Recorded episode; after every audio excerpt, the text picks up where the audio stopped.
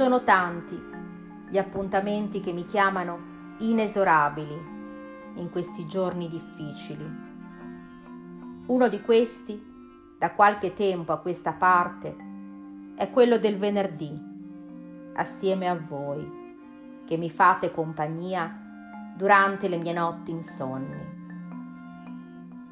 È il venerdì che socchiudo leggermente il pesante cancello, solo quel tanto sufficiente a passarci attraverso, per poter sbirciare dentro a quel misterioso viale del tramonto che tanto mi spaventa, ma che tanto mi affascina.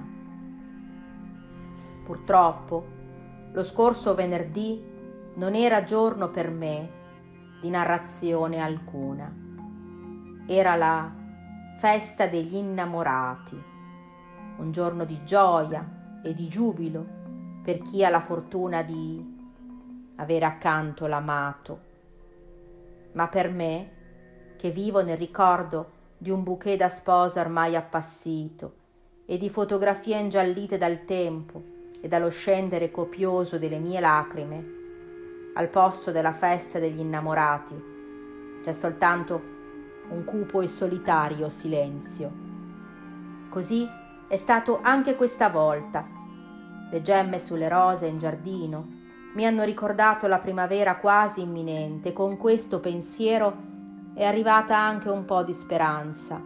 Peccato che questa speranza non sia stata sufficiente a darmi quel coraggio che non ho nel riaprire il portagioie e nel rivederne finalmente il suo contenuto. Nel silenzio dell'eterno giardino mi sono seduta ai piedi di un abete e con la sola terribile compagnia del mio grande peso sul cuore ho pianto. Erano lacrime le mie prive di conforto, prive di sfogo. Cosa fai qui tutta sola, bella signora? Era stata una voce di vecchia a parlare, una donna curva, schiacciata dal peso dei tanti anni che stava sollevando. Un pesante scialle le avvolgeva quasi completamente il piccolo corpo e una borsa, di fattura sicuramente dozzinale, le pendeva dal collo rugoso. Dammi una mano, cara, mi disse non avevo nulla da perdere e pochi soldi in tasca che potessero venirmi rubati, così porsi le mie mani alla vecchia. Lei osservò attentamente, in silenzio. Posò le lunghe dita provocandomi un leggero solletico sui palmi. Se non altro, era riuscita a farmi smettere di piangere. Oh, disse, Vedo un uomo nel tuo prossimo futuro. È un uomo alto, muscoloso, bello come il sole. Guardò in basso, solo per qualche secondo. Poi improvvisamente si fermò e smise di parlare. Tu, tu non sei come noi, disse, poco prima di correre via. Io rimasi lì ad osservarla mentre scompariva giù per la collina. Sarebbe tornata a raccontarmi ancora del mio principe azzurro? Aspetti, signora, torni qui, per favore, mi scoprì a gridare. Voglio sapere ancora del mio grande amore che sta arrivando. Sollevai anche le braccia, ma la vecchia chiromante a quel punto era già invisibile ma del resto invisibile. Era anche la mia ombra.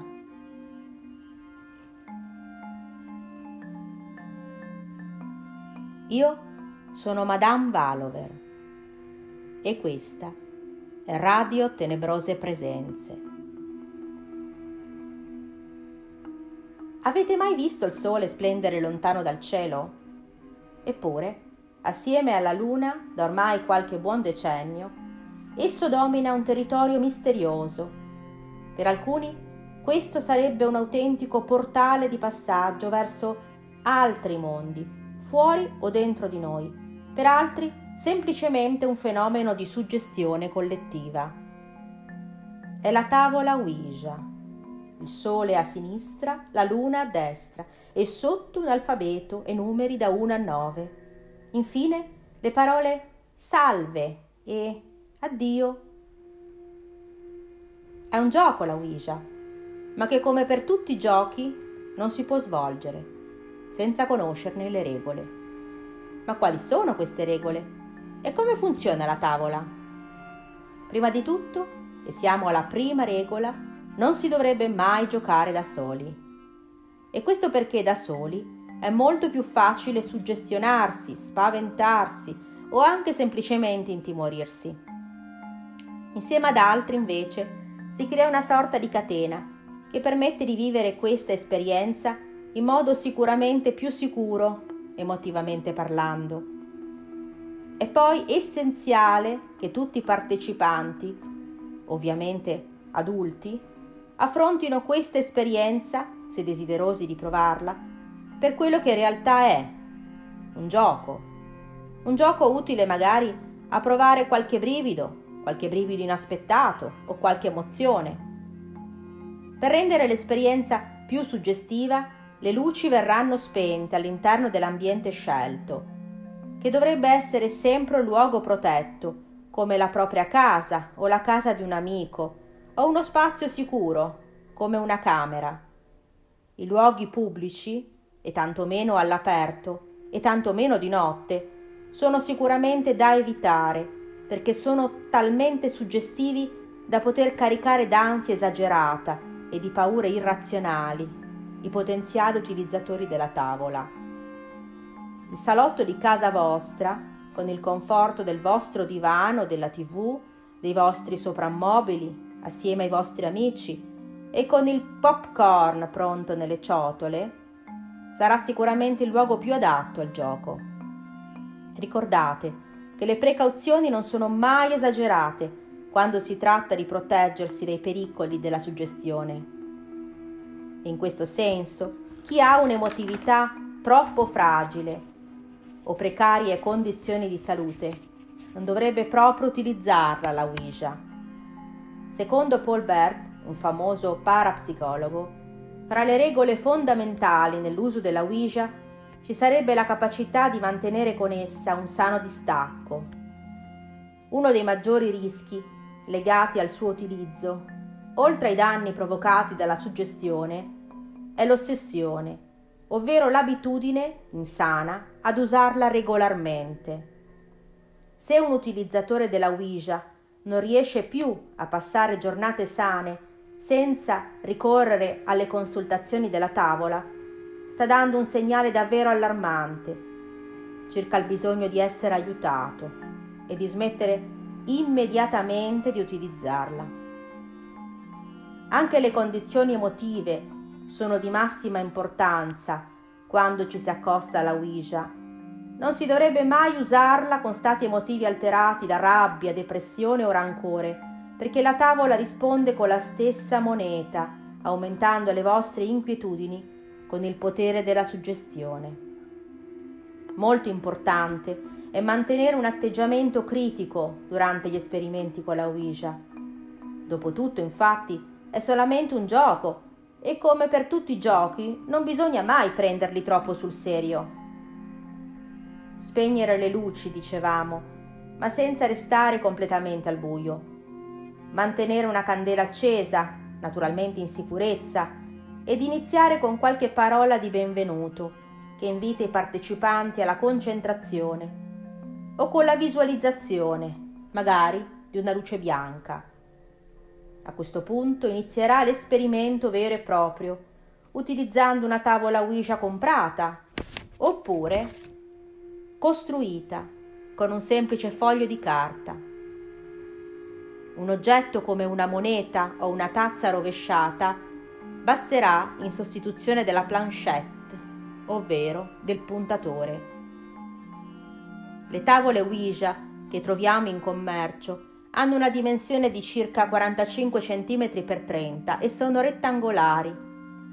Ci si siede quindi l'uno di fronte all'altra, in tre o quattro adulti, tenendo la Ouija in equilibrio sulle ginocchia unite. Ognuno appoggerà leggermente una mano sopra la tavola e le dita sulla planchette. Una sola persona rivolgerà le domande alla tavola e le persone possono concordare prima di iniziare le domande. C'è qualcuno in ascolto? Ci sono dei messaggi per noi? Potrebbero essere le prime domande. Si può partire anche con domande delle quali già conosciamo la risposta, almeno all'inizio.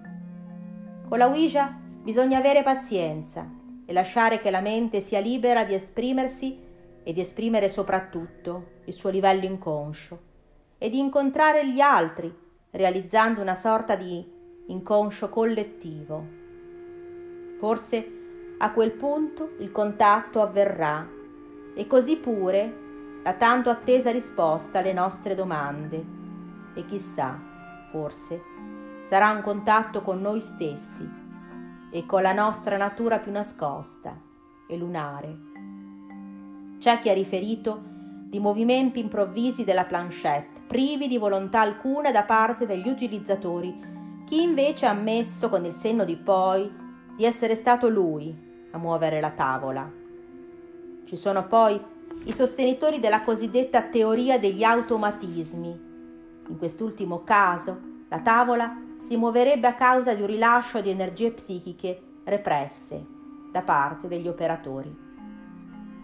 Molto importante in ogni caso, quando si vuole sperimentare la Ouija, è tenere nota, tramite un taccuino o delle registrazioni vocali, delle proprie impressioni e anche per tenere nota dei messaggi ricevuti, che spesso diventano più chiari in seguito.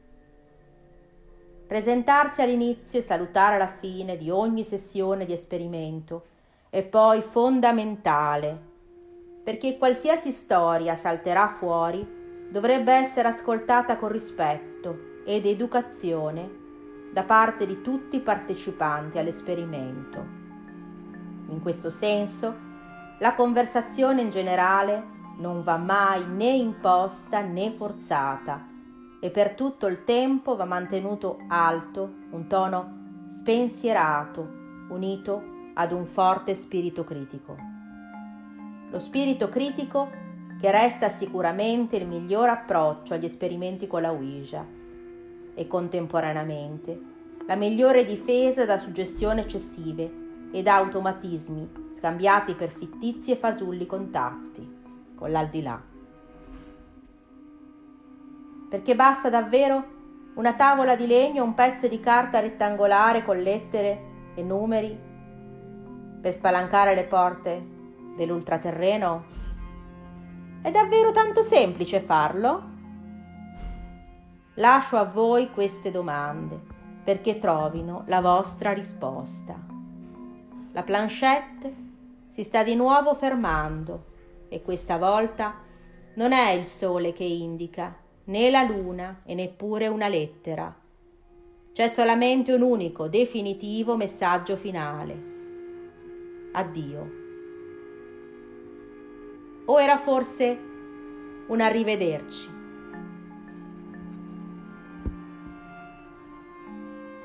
Avete ascoltato Radio Tenebrose Presenze. Un saluto dalla vostra Madame Valover.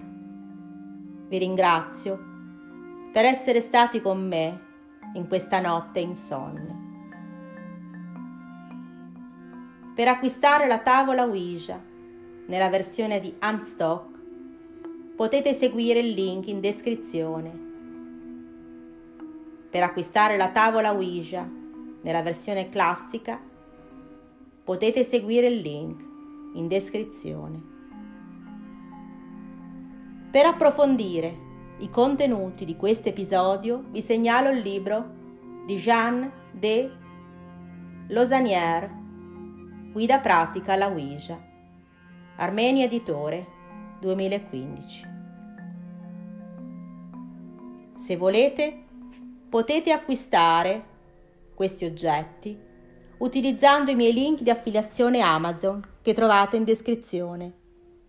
È un piccolo ma prezioso gesto che a voi non costa nulla, ma che ci aiuterà ad andare avanti nella realizzazione di podcast sempre nuovi e interessanti.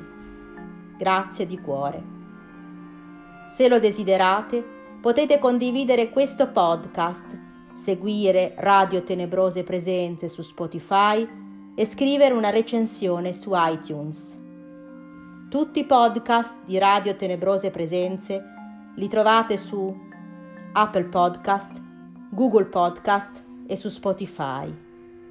Potete seguirci anche su Instagram e ricevere contenuti e bonus esclusivi riservati ai nostri ascoltatori sul blog Radio Tenebrose Presenze blogspot.com.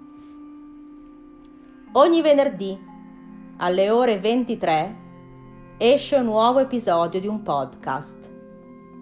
Se avete anche voi un'esperienza suggestiva da raccontare o un argomento misterioso da segnalarci, contattateci su radiotenebrosepresenze gmail.com Madame Valover ascolterà tutti.